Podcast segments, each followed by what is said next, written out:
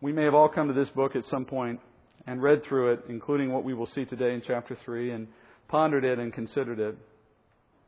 But I dare say, Father, that because your word is living and active, because it reflects the wisdom of an all knowing, all powerful God, we can also be sure that no matter how many times we have read it, Father, we have not fully grasped all that you have for us in the text. Perhaps today, Father, you would be gracious to bless us with yet more understanding, with a greater perspective. We come with that intention and that desire. I come prepared, Father, in the hope that you would teach through me. And I know others here today have come in the hope that as the teacher, you would make clear what it is they should know. Bring us to this right understanding, Father, so that we may live in the knowledge of the truth and glorify you through it. We pray these things in Jesus' name. Amen. Let's give our full attention, beginning in verse 7, to where we left off and what happens next in the course of this event. I did read last week, chapter 3, verse 7, but only touched it briefly since it came at the end. So let's begin there again and go further from that point. I'll read again, chapter 3, verse 7. The text says, Then the eyes of both of them were opened, and they knew that they were naked, and they sewed fig leaves together and made themselves loin coverings. The text says they knew they were naked, and they made effort to clothe themselves. So, what is the connection here between the sinfulness they now share because of their actions in the garden and this sudden need to clothe themselves, where before they had no need? It'd be understandable if we assume, just looking at the text, that our universal desire to clothe ourselves, everywhere you go in the world, people wear clothing to some degree, that that was merely just cultural practice, a learned trait from culture. That would be a natural thing to assume. But the Bible here tells us otherwise. It says that the practice of covering ourselves came as an instant result of sin and not as some cultural practice. Remember, the simple definition of sin is just law breaking. Law breaking. So when we sin, we've broken a law, and in doing so, we offend the lawgiver, whoever that is. Whether it's the state of Texas, whether it's the federal government, or in this case, of course, whether it is God Himself in His law. That lawgiver promised to these two people that when they ate of the fruit, they would be due a penalty for that sin, the penalty being spiritual death. So as they ate it, they experienced some kind of spiritual change, as promised. And that change left them feeling instantly different about themselves and about their relationship with God. I don't think they could have articulated it it doesn't come that way. It's a, it's a spiritual change. It takes time for the mind to catch up to that and understand it and appreciate it. So in this initial moment, they are reacting instinctively to something that has changed internally because of their sin. They now have shame, something the world around us doesn't have enough of anymore. They now have shame, a feeling that they have a reason to hide or conceal themselves because they have sinned. And that feeling always accompanies law breaking, at least as long as we have a conscience. At least until we sear or push down and, and put to an end a conscience that God has given us so that we might feel shame and understand instinctively that we have an unholiness before God because of our shame, uh, because of our mistakes and our sin. Now, in response to that feeling of shame, what do they do? They cover themselves physically. Isn't that interesting? They have a spiritual change, but the reaction they have to that moment is one of trying to change or deal with the physical because of a change in the spiritual. Here you see a dilemma associated with mankind's spiritual defect, with our sinful nature. Our physical action, in this case, their physical action was disobeying God by eating the fruit. Our physical actions are sin of various other kinds. But those physical actions, those physical things we do that constitute sin, produce spiritual change, spiritual impact. They make us feel shameful. They make us feel guilty or convicted if the Spirit is there working with us. In their case, it also led to the spiritual condemnation of death, which we share. But that spiritual change had a reciprocal effect on the physical. It led them to feel shameful and then try to cover that shame in the physical. But here's the dilemma. Now that we are fallen, now that we are already spiritually fallen and shameful, we cannot fix the spiritual defect through physical action.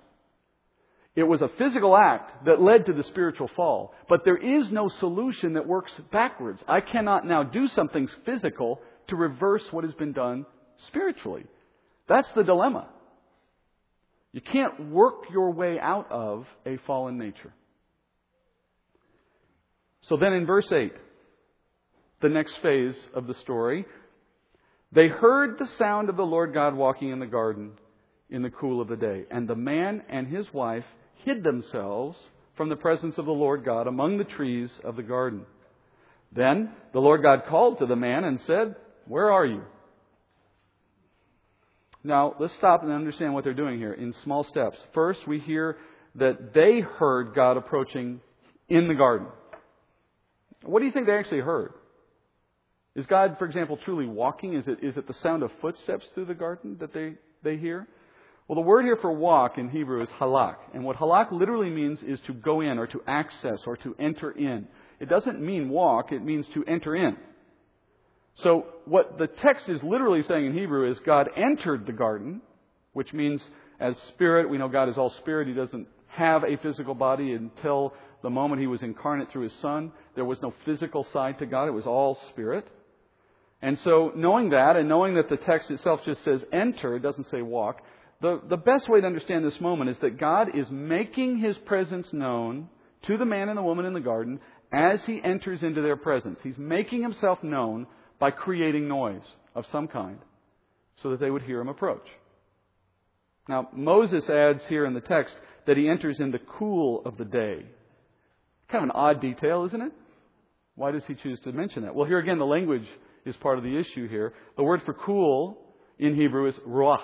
It's the word for spirit, or breath, or wind.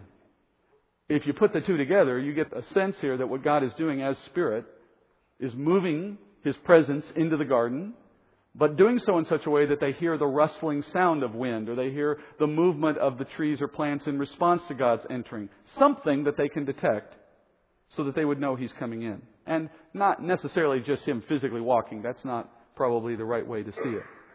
What's most important here is the fact that he made his presence known. He wanted to be heard. He wanted them to have a heads up he was coming into the garden. Why would God need them to know that? Why does he want his presence known? Well, look what they do, and it gives you a bit of an answer to that question. Look what they do when they do hear him. They hide. They hide themselves from God.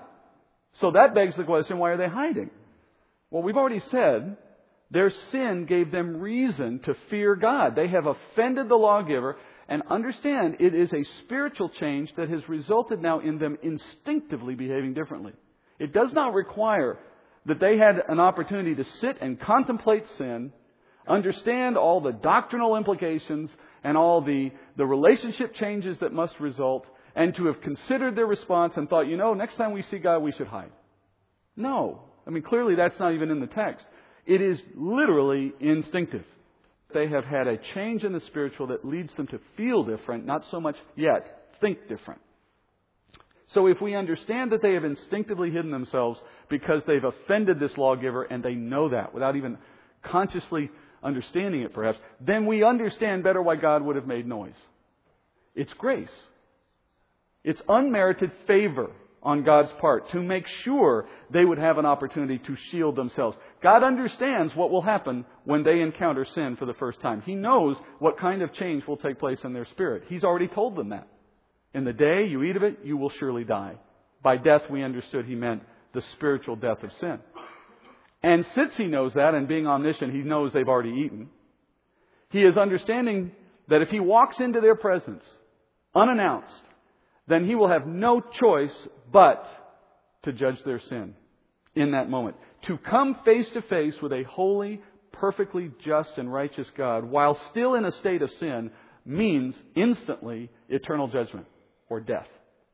Because God is compelled by His own perfect nature to judge sin and not ignore it. We as parents, for example, in our imperfect state as parents, may at times turn a blind eye to our children's mistakes and choose not to react with the kind of perfect, measured justice that their mistakes would require. And we do so for various reasons, and not the least of which, of course, is a kind of misplaced compassion. But if we were truly perfect as, just, as a judge in the way God is, then every mistake would be met with a corresponding and appropriate punishment without exception. And that's the nature of the God we serve. In Exodus 33, we hear this about God. He says to Moses in 33:19, he says, I myself will make all my goodness pass before you. This is, as you may remember, when Moses was asking to see the glory of God. He says, I myself will make all my goodness pass before you, and will proclaim the name of the Lord before you, and I will be gracious to whom I will be gracious, and I will show compassion on whom I will show compassion. But, he said, you cannot see my face, for no man can see me and live. No man. So God is not intent on destroying the man, the, the, man and the woman, the beginnings of mankind, which He purposed to create. And if He were to come into the garden unannounced, and they were to be caught off guard and to see Him in their state of sinfulness, that's it for humanity. Judgment would have to ensue. His own perfect nature binds Him to doing so. But to make sure they hide, so that there is grace, an opportunity for them to, to recover from this moment in due course of time, God makes noise as he enters, and they do what he knew they would do instinctively, they hide. And then next, God calls out for them. This is an interesting thing when you think about it, because if he's got this much understanding to know to even make noise in the first place so that they will hide, then why does he have to ask the question, Where are you? Clearly, God knows where they are. Wouldn't you agree? Clearly, he's not surprised by any of this. So why is he asking the question? Why does God generally ask questions when there's nothing he doesn't already know? Would a, would a question ever come out of God's mouth? Well, let me ask you as a parent. Have you ever asked your child a question when you already know the answer? All the time. What is the point then in doing that? My wife is, and I have a practice in our own home, which my wife's much better at this, I, will tell you up front. Um, but our conversations with our kids are usually a series of questions at which they know exactly where we're going and we know that they know where we're going and yet we go through the game every time. Who left the milk out? Where do we put milk when it's done? I don't know. Same situation. Our asking of questions and God's asking of questions are really for the same purpose in this case. What is that purpose? It's an opportunity for repentance. It's grace.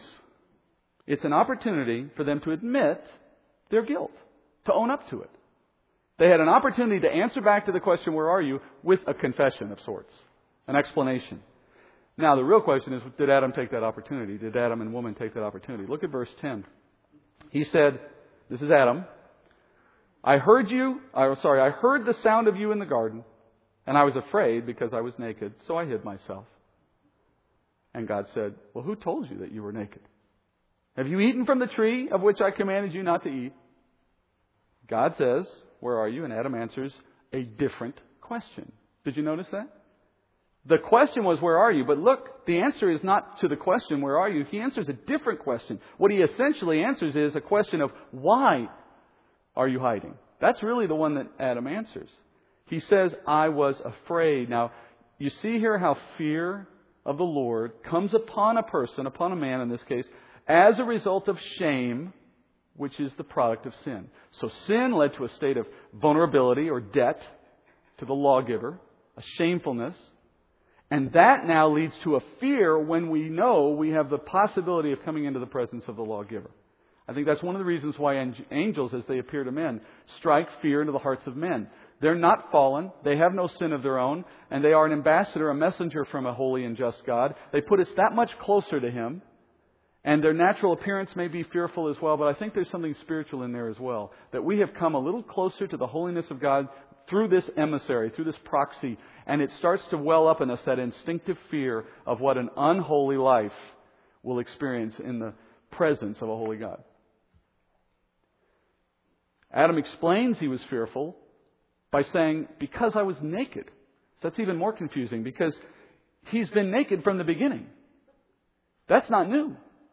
What's new is a fear of God in light of his nakedness. That's what's new. Only now is he starting to be bothered by his appearance before God being naked. And in, if you want to add another irony, in reality, he's not even naked anymore. He's wearing fig leaf shorts now. So he's not really naked like he was, but he now is aware of his nakedness in a way that he is afraid to be with God because he's partially naked. What a strange set of affairs here. Here you have visible proof Visible, meaning now in the way he is covering himself, we see visible proof of his spiritual change leading to physical change. And I will tell you from my own experience, but you don't need to rely on mine, certainly. You know this yourself, and the scriptures talk about it at length. This relationship between a spiritual debt, sin, in other words, and a corresponding physical impact, it didn't end in the garden. And doesn't only apply to unbelievers. To the extent we as believers continue to pursue sin against our best judgment and the Spirit's counsel and the, and the Word of God, we will see physical impacts of that. Paul talks about it at length. It may be an immediate consequential effect of the sin, what we did actually hurt us, or it might come over time in the way it debilitates us and causes us to harden against the Word of God or against the counsel of the Spirit, to become sort of emboldened around our sinful living.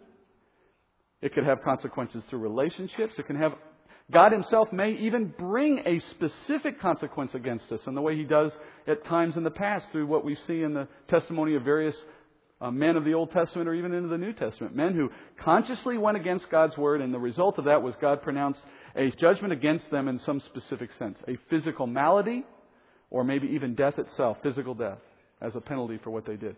I'm just pointing out what I hope is obvious to anyone who studies their Bible. You cannot expect to sin repeatedly and, and without consequence and um, indiscriminately without expecting that sooner or later that will have a reciprocal impact on our physical state of being, our mind, our, our, our emotions, our physical being. What goes around comes around, as some would say. So he feels naked before God. And he says he's afraid. Adam here has tried to solve his own problem, in a sense. When he strapped those shorts on, whatever he put on, the, the text says he made loin coverings. That's why you always see the pictures with the little fig leaf in the strategic location. That's because the text itself refers to it as loin coverings. So he didn't try to make enough to cover his whole body. He probably didn't have the time or the ability, but he did his best. But he's trying to solve a spiritual problem with a physical remedy. That if it were possible, the shame he feels for the sin he's committed is now being covered, he thinks or hopes, by this physical covering. But it's not working. The proof of that, he still hid. If it had been possible for his own work, for the work of his own hands in creating this covering to have sufficed in dealing with his shame, then when God entered, he wouldn't have had to hide, would he? He would have felt perfectly fine as he was. But no, it didn't work. It didn't work. God asks, Who told you that you were naked. When he says here, who told you? Told is nagad. It means to make known or declared or make conspicuous. Who made it known to you? The real question God's asking here, how did you come to know of your nakedness? What was the source, in other words, of the knowledge that you now have? And of course, we know the answer to that, right? The knowledge came from the knowledge of the tree, the tree of the knowledge of good and evil. That's where this knowledge came from that he's now walking around with, this awareness. His second question really clarifies, God's second question clarifies his meaning. He says, Have you done as I commanded you not to do? You see, when God said, Who told you? he was alluding to the tree. And he answers his own question by saying, Was it the tree? Was it the tree that gave you this knowledge? Or another way to say it is, Did you disobey me? Did you sin? You broke the only rule I gave you. Parents, here's your proof. You can give your kids only one rule, and they'll still break it. Disobedient kids are not a result of too many rules. They ate from this tree. Now, in these questions from top to bottom, you see a second opportunity here for Adam to repent and confess. The first one was, Where are you? That didn't go so well. The second one was, Who gave you the knowledge? Did you eat from the tree? Does God know that? That's like me asking who left the milk out when I haven't had cereal. I know it's not me. All right, what I'm waiting for is, sorry, Dad. I know I shouldn't have done that. I thought I, sh- I wasn't thinking. But if I get a, well, I know it wasn't me. Must have been someone snuck in our house last night and took the milk out just to get me in trouble. Then we're back to square one. They know they're going to get another question. In those questions, as he's given an opportunity to repent and confess a second time, he blows it a second time. His response here is classic. In fact, it needs virtually no commentary. Verse 12, the man said, The woman who you gave to be with me, She gave me from the tree, and I ate. So Adam here names the source of his knowledge. Remember, the question effectively got to that issue. How did you come to know? Where did you get the knowledge? Did you eat of the tree? Is that how you came to know? His answer is, it was the woman. And just to clarify, Adam adds, you know, the one you gave me? That one? Among all the women that are here, it was that one? Now look, throughout the history of mankind, husbands have said some pretty stupid things concerning their wives, but Adam still holds the record, in my opinion. He's at the top of the, of the record books with this one. In one sentence, he managed to insult not only his wife, but God as well. He points to the woman in the present, in, in this process of, of trying to explain to God what happened. And he points to the woman and he not only blames her, but then obliquely, he blames God for giving her to him. Since woman was God's gift, you know, he tries to hold that against God. That is such classic shifting of blame. And we see it for what it is, don't we? I would challenge us all to consider how often we've done virtually the same thing in a moment, forgetting of how obvious it looks to somebody else when we do it. Adam is at fault, but he looks for someone else here to blame for his mistake. At first, he blames the woman. So the blame for the woman is, she gave me the fruit. Never would have eaten it if she hadn't given it to me. That stands to reason, right? I can't eat it if I don't have it. She gave it to me. Must be her fault. And then, secondly, if there hadn't been any woman, well, then we know I wouldn't have had any opportunity to eat because there'd have been no one there to hand it to me. So, God, what do we say about that? You gave me this woman. Finally, at the very end of that little chain of thought, he sticks himself in there. and He says, Oh, yeah, and I ate it. I ate it, trying to minimize his own role here. It's stuck at the end. It's almost like a footnote to the whole experience. There was this woman, you gave her to me, and oh yeah, then I ate. What he doesn't do, obviously, is he doesn't repent. He doesn't seek forgiveness. He doesn't look to God to, in any sense, um, adjust the penalty. Remember, he has heard already that there is a penalty for doing this, and the penalty is spiritual death. He has, he, has absolutely nothing to say about that. He is stuck in denial. We understand what this means. We know, obviously, from reading and from the history of mankind since Adam, we understand what it means to be in spiritual death. All the misery, all the, the heartache, all of the heinous things that men do to one another as a result of sin that has come about because of this one moment. And so we look at this and we think, why isn't Adam falling on his face, pleading with God in some way, hoping that what will come next can be avoided? And he's too busy trying to deflect and, and put blame on someone else, stuck in denial. Well, God moves down the chain here of events. He, he goes down to the next person in line. He t- talks to the woman here next, verse 13. Then the Lord God said to the woman, Well, what is this you have done? And the woman said, The serpent deceived me and I ate. Well, he asks simply, What have you done? To the woman, he says, What have you done? Now, unlike Adam, woman's response here is largely truthful. It's largely accurate. First, she says she was deceived. Last week we looked at Scripture's commentary with respect to this moment, and we saw how Paul wrote in his letter to Timothy that this was exactly what happened. She was, in fact, deceived. Her actions were the result of the enemy convincing her that what was false was true. And she acted thinking she was acting in some way in accordance with the truth. But then she says very quickly, I ate.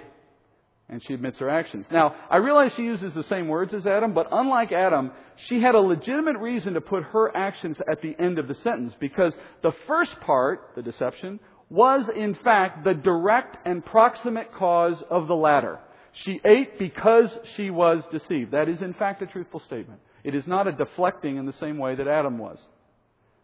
It's not exactly a confession, not in the way we might like to hear it, I know. But at least it was truthful without an apparent attempt to deflect or to avoid blame.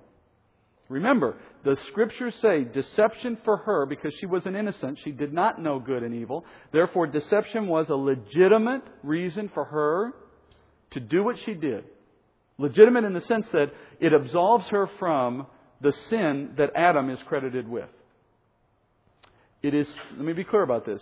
Eating of the tree was still sin. But deception was a legitimate defense. She was, in fact, doing the wrong thing, but by deception, she would have been absolved from the guilt of that action had it only been her. That's the testimony of Scripture. That's why we say we are all of the sin of one man, not of one woman. Now, the fall has happened. God knew it would happen. He expected it to happen. We've been looking at that all the way through the first two chapters of the, of the book of Genesis. We see even in the way He created the world that He created it with details that anticipated the fall. But He's also told these two people that they should multiply and fill the earth. Well, that gives God a dilemma then, at this point. Because now that they've sinned, now that they carry in themselves a fallen nature, God specified that the way in which reproduction would take place among his creatures, to include man, was that we would reproduce after our own kind.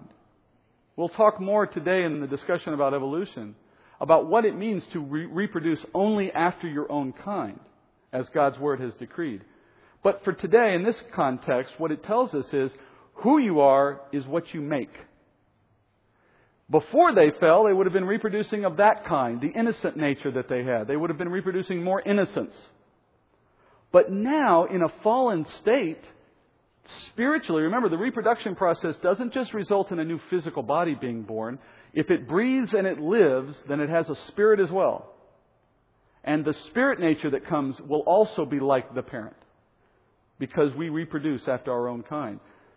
So when they have children, now that they are fallen, their children will come into the world bearing all the marks of that sinful choice. They will be equally fallen, equally sinful.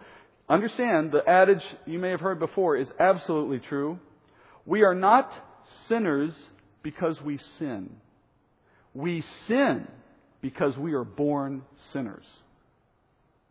We are not made to be sinful because we did something wrong. We are doing things wrong because we were born into the world as a sinner with a sinful nature, with the nature that Adam and woman created by their disobedience. And if God allows the plan to play out from this point of view, Adam and woman reproducing sinful people throughout the corridors of history, all of them born in the same likeness as these two, He is putting the world on a course to fill it with sin and disobedience, is He not? But of course, He knew this would happen. And then, above all of that, we have this understanding, this mandate that God must judge sin sooner or later. And when he pronounces judgment on sin, he must demand the right penalty, the just penalty. He cannot lessen the sentence because of some desire to be nice. I mean, that's not just. It's imperfect. He can't do that. The penalty for sin is eternal death, eternal separation. So here's his dilemma. How does he maintain relationship with a creation that is now destined to always be fallen and reproduce after that kind? It's not as though he can choose a different penalty. It's not as though he can ignore it. So God begins to respond in a way that will address this dilemma. Verse 14. The Lord God said to the serpent, Because you have done this, cursed are you more than all cattle and more than every beast of the field. On your belly you will go, and dust you will eat all the days of your life. And I will put enmity between you and the woman, and between your seed and her seed. He shall bruise you on the head, and you shall bruise him on the heel. Very important verses. I'm sure many of us have looked at them at times past. Let's try to look at them again with new eyes. God is going to work backward here as he addresses all the culpable parties involved in this terrible moment. He works backwards in the sense that he's going to end with Adam, who we know is credited with our sin today. But he starts at the other end of the chain with the serpent. Now, as he moves through these players, at times along the way, he is going to pronounce curses or a curse here and there. The word in Hebrew for curse is arar. It's used 70 times in the Old Testament. It always means the same thing. It always means divine judgment, a condemnation from God. Let me give you one example out of Scripture different than this one, just so I can show you the context. In Jeremiah's book, Jeremiah 17, verse 5, one verse, this is what the Lord says. Thus says the Lord, Cursed is the man who trusts in mankind and makes flesh his strength, and whose heart turns away from the Lord. Now, from that simple verse, the context is utterly clear. He's talking about the one who would trust in his own works rather than in faith. And to that one, God says, You're going to be cursed. The sense is always of damnation. To put it bluntly, going to hell. When God pronounces a curse, it is a permanent, irreversible judgment of going to hell. If somebody or something receives a curse from God, there is no recovery. It is not a partial sentence. It's not just meaning they're going to have a bad day. It means their eternal destiny has been set and will never change. So the word in Scripture is never used in some kind of offhanded sense, some light sense. It only has one meaning, and it is always that meaning. I say that because I want you and I, we need to do this together, of course. We need to look and take special note of where God pronounces curses in these verses. I'm almost certain that, at least for some of us in here, we have either remembered it wrong or maybe been taught wrongly about what and who God curses. Knowing the meaning of the word gives special importance to seeing where it's used. First, God speaks to the snake here, the serpent. Now, in the two verses I read, he actually talks to two different players here. In verse 14, he's talking to the literal animal, the snake, the physical snake that was in the garden. But in verse 15, he transitions to talking to Satan, who, as you remember from earlier weeks, is indwelling the snake. Just as in the Gospels when we see demons indwelling pigs, remember? And running off the, the, the, the cliff and into the sea. I mean, animals can be indwelled by the enemy and his demons just as much as people at times can be. So here we see that example of God speaking first to the animal and then secondly to Satan who indwelled the animal. So let's begin with the animal. In verse 14, God says, Because you have done this, now let's understand that in the context of the animal. What has the animal actually done? Well, truthfully, he's just been an unwitting participant in this act of deception. That is still participation, and therefore he has, quote, done something, and it's only in that sense, though, as God is talking to the animal. That because it was a part of this process, it now has this result. Cursed are you, he says, more than all cattle and beast, and on your belly you will go eating dust. Now remember, a curse is a permanent state of judgment. Permanent. Clearly, we know he's talking about the snake here. By that I mean the host animal, not Satan, because he's describing physical changes to the way the animal itself exists. That's not, uh, that wouldn't make any sense if he was talking about Satan himself. He's talking here about a snake. It loses, apparently, the ability to move upright. Where before it had it, now it doesn't. Maybe that's because it had legs and the legs are now taken away. That's possible. There are, even today in some species of snake, evidence of small vestigial limbs that are no longer apparent, but in the skeletal structure we can see where there used to be perhaps arms and legs. Of course, you know what evolutionists run to as they look at those pictures, right? Whatever was then, now the snake is going to stay on its belly and put its face in the dust. It says the, the animal will eat dust. Does that really happen? Well, no. But in the Hebrew, this isn't meant in that way. It's a Hebrew figure of speech. It's an idiom. And what it literally means is having one's face in the dirt as a sign of shame. You know how you say to someone, I'm going to rub your face in it? It's that idea being communicated here. That the snake would be in an ignominious state of being, on the ground, face in the dirt, as if someone was being placed there prostrate in a shameful position. That's the permanent state of this animal from the way God has changed the way it exists. Interestingly, if we jump all the way to the millennial kingdom, the thousand year reign of Christ on earth, after which much of what God is doing here will start to be restored, one thing that does not change is the snake. In Isaiah 65:25 we hear this, "The wolf and the lamb will graze together." So God removes the predator-prey relationship that today exists between animals. The lion will eat straw like the ox. There will no longer be animal death because animals won't be eating each other. He'll be removing the death of, of animals from the world. And then he says, and dust will be the serpent's food. Now, why did he think to mention the animal? If it's not changing, why mention it? Except to highlight the fact that the earlier curse is never to change. It's a permanent change for the animal. Then that verse ends by saying, They will do no evil or harm in all my holy mountains, says the Lord. So it confirms for us that a curse is a one way trip. And for this animal, what God said to it was, I'm changing the physical nature of your existence forevermore. Now you may be wondering at this point, why would God curse the snake? Poor thing. It's just an animal. Satan indwelled it. It's not like the animal had anything really to do with it, and certainly it couldn't have uh, have stopped it. I mean, it was just a host. Well, it is not guilt by association, if that's what you're wondering. God is changing the snake's appearance and its behavior here as a memorial of this seminal event in human history. Remember, God has complete authority and control over His creation. And His reaction here to make it any way He wishes in response to the sin is simply His prerogative as God. There's no good or bad about it. He can, he can make His pottery any way He wants. And it makes no difference to the snake. If you're having any feeling of guilt or, or, or, or feeling a little badly for the snake, it doesn't know. Trust me. It doesn't realize that it used to stand upright. It didn't care when it changed. It's just an animal. The point is, God has taken this animal and changed its appearance for you and I. That forevermore there's a permanent reminder of how this whole process started. Now, verse 15, he moves, as I said, to Satan.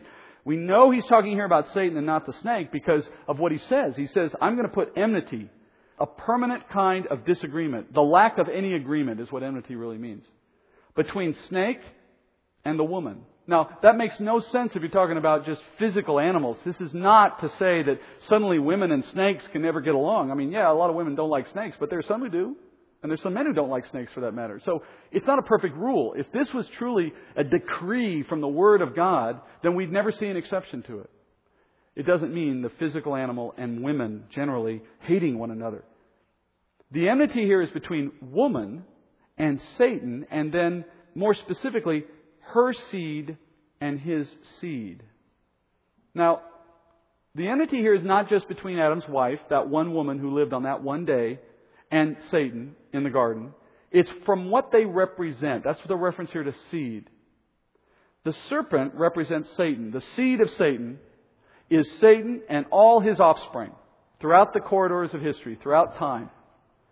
Who are the seed of Satan? Sounds like a movie, doesn't it? Who are they? Well, the Bible tells us they are the corrupted, sinful children that were produced by Satan's deception in the garden and who belong to him. What we're talking about here is every unbeliever who's ever lived. They are the seed of Satan. They are the product of Satan's deception. For the fact that Satan did what he did, we have sin in the world, unbelief coming out as a result, and child after child after child born as a result of the natural process of man and woman mating that always produces a sinful result. The nature will be shared with the parent, and those are the seed of Satan, the product of his work. John 8:44. Listen to what Jesus says to the Pharisees, for example. He says, "You are of your father, the devil, and you want to do the desires of your father. He was a murderer from the beginning and does not stand in the truth because there is no truth in him.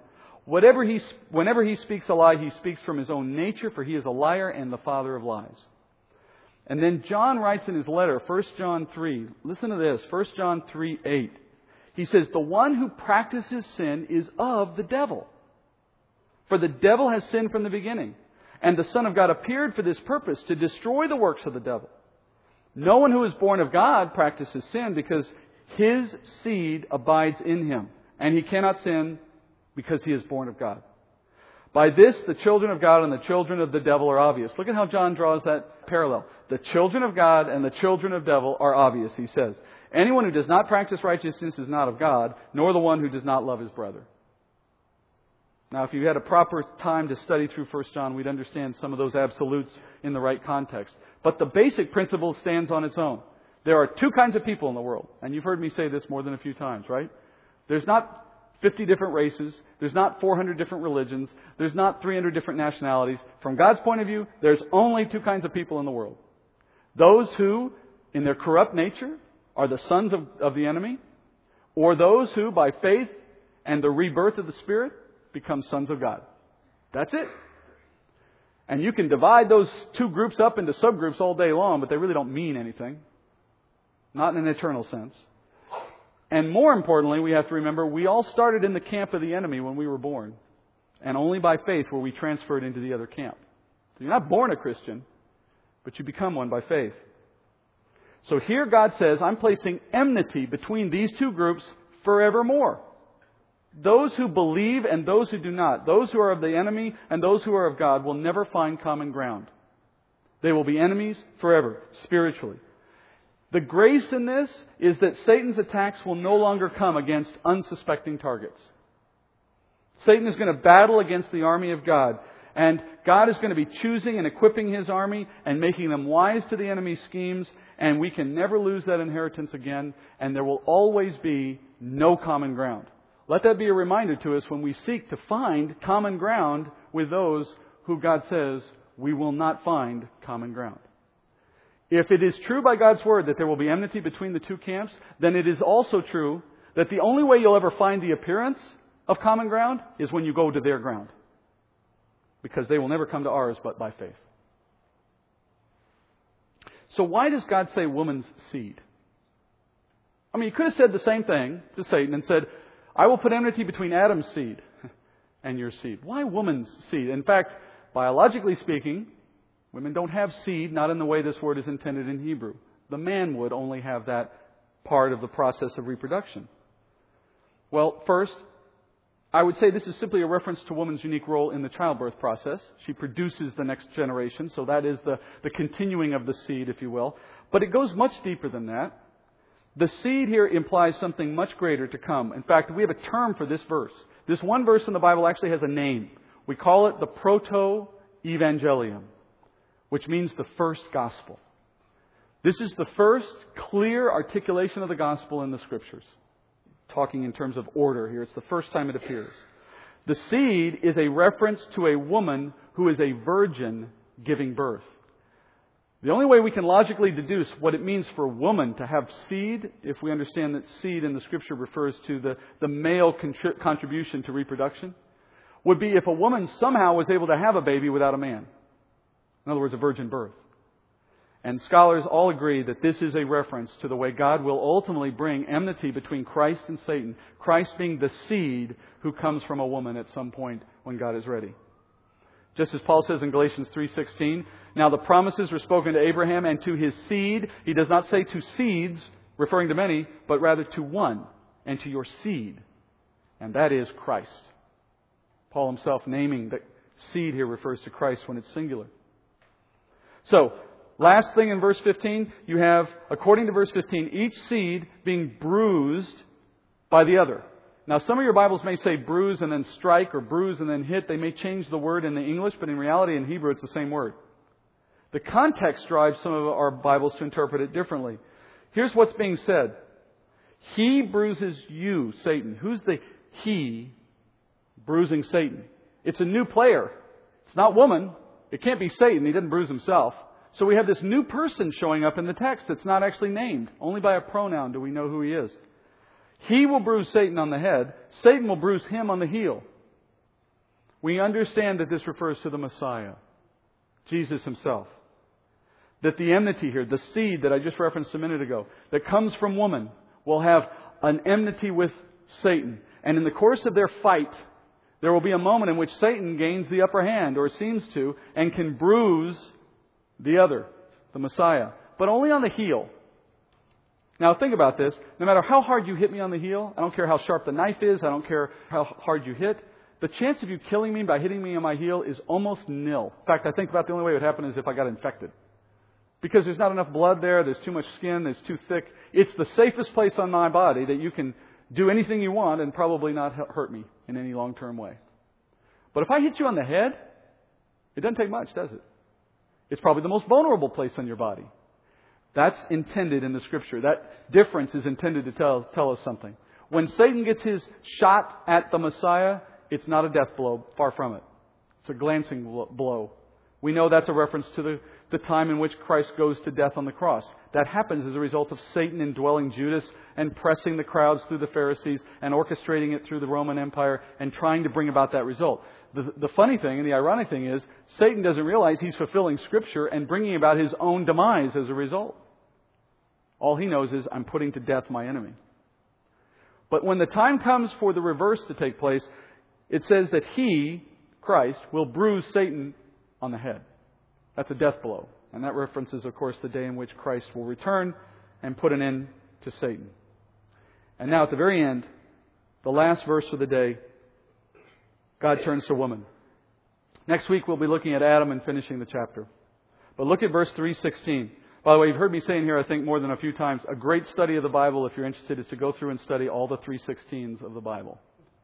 We just saw one a minute ago, Galatians 3.16. Now we're looking at Genesis 3.16. To the woman he said, I will greatly multiply your pain in childbirth. In pain you will bring forth children, yet your desire will be for your husband, and he will rule over you. One of the most misunderstood verses of the Bible. How many of you, particularly the women in here, have been taught that these are all judgments against the woman in discipline for her mistake. Let me tell you that they are none of that. That they are, in each case, grace from God to the woman because she was not culpable. He says, first, you will give birth to children in pain. Now, it's obvious here that pain is not what we want and as such can be seen as an act of discipline, and we understand that. But remember how Scripture talks to the believer generally. We are to accept trials and tests as an opportunity to glorify God that when we are sent to our death, we should give thanks for the fact that we might earn a crown through a faithful witness unto death, right?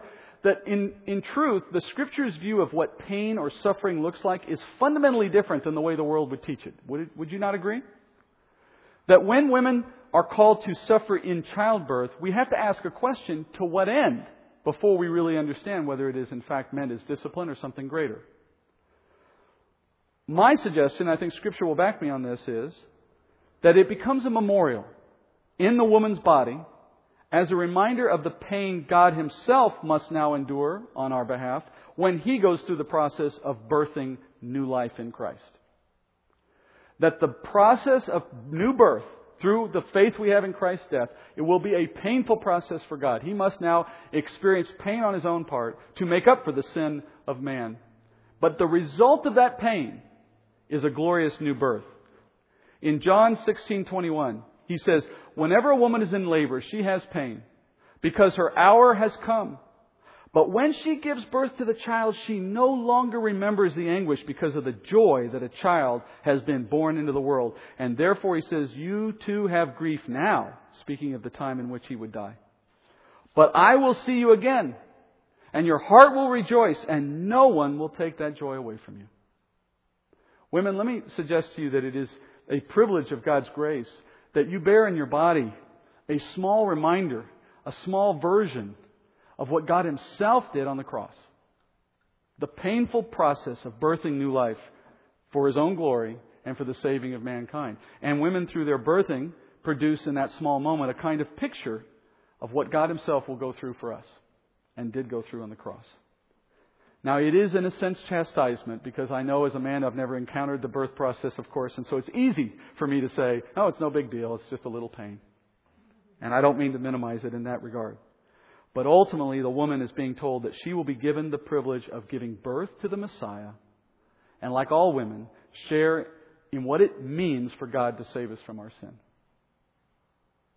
In just the same way that a Christian who is martyred and goes to his death may choose to turn that moment into one that reflects the wisdom and the glory of God. Likewise, women, when you go into the process of birth, that is the opportunity in the moment for you, if no, if no one else, to remember what God has done on behalf of all mankind. Next, we hear women will have a desire for her husband, and he will rule over her. What a misunderstood verse. This one actually makes me a little upset because of the way it makes women see themselves in the context of marriage. The word here for desire is teshukah, teshukah in Hebrew. It only appears here and in the Song of Solomon. Do you know that book? Now, I'll give you one guess in what sense that word is used in the Song of Solomon. When the word desire is used in the Song of Solomon, in what sense do you think it's used? Sexual longing, right? That's the whole point of the book.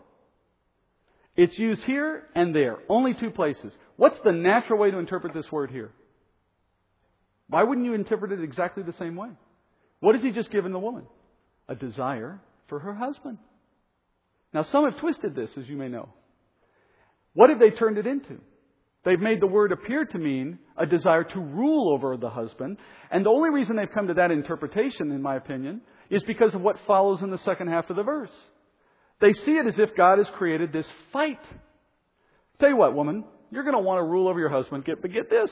He's going to get to rule. Go at it. Ding ding. Okay, break it up, break it up. Next round.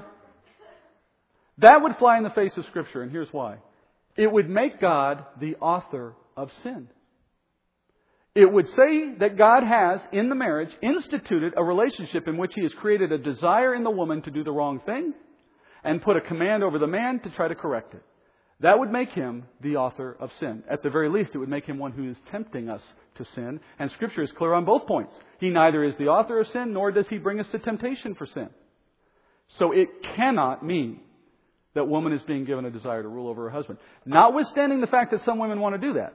You just don't go here to explain it. Secondly, the natural interpretation is she just has a desire for her husband. And then in concert with that, he has a role of watching over, protecting, guiding, and leading her. Now, the critical issue here is the unity of the family in the face of sin. They're getting ready to be put outside the garden, and when they're put outside the garden, they're going to face the enemy. Forevermore, the enemy is going to be prowling in the world because he has gained dominion for a time because of his triumph in the garden. And the only defense they have is the family unit. And the strongest thing that God, the best thing God can give that unit is a strong marriage relationship. A woman who desires her husband and a man who will take care of her. Men, women, if you were going into battle, literally in a fight on the battlefield, and you're in ranks of, of soldiers, and the enemy is facing you, quick poll, where would you rather be? At the front of that line or the back of the line? No shame, I'd want to be at the back. They got to shoot everyone before they get to me. In the garden, woman faced the, the schemes of the enemy unprotected. She essentially took the front role, the front ranks. What was man doing? Who knows? But he wasn't doing anything helpful, was he? And when the time came, he just took fruit and ate. God says, we can't have this. You now are in a sinful state at the disposal of the enemy, and I have a plan to work through you and through your descendants to bring a Messiah and to bring the world to a different end. I need this family unit to hang on. Women, you're going to want your husband. You're going to want him so much that you're never going to want to leave his side. You're going to have an instinctive desire for, for your husband in such a way that the family will be bound around the love of a wife for her husband. And if you had any experience in relationships, you know exactly what I'm talking about. In fact, to some degree, women will go after men they shouldn't go after and hold on to them long after they shouldn't have, right? Just talking stereotypically. Meanwhile, guys, they'll come and go, won't they? In many relationships, they're sort of playing two or three at the same time. I'm not saying that's biblically appropriate. I'm just saying that the nature of the two is so different. But when a husband does his role properly in the marriage, he steps to the front ranks.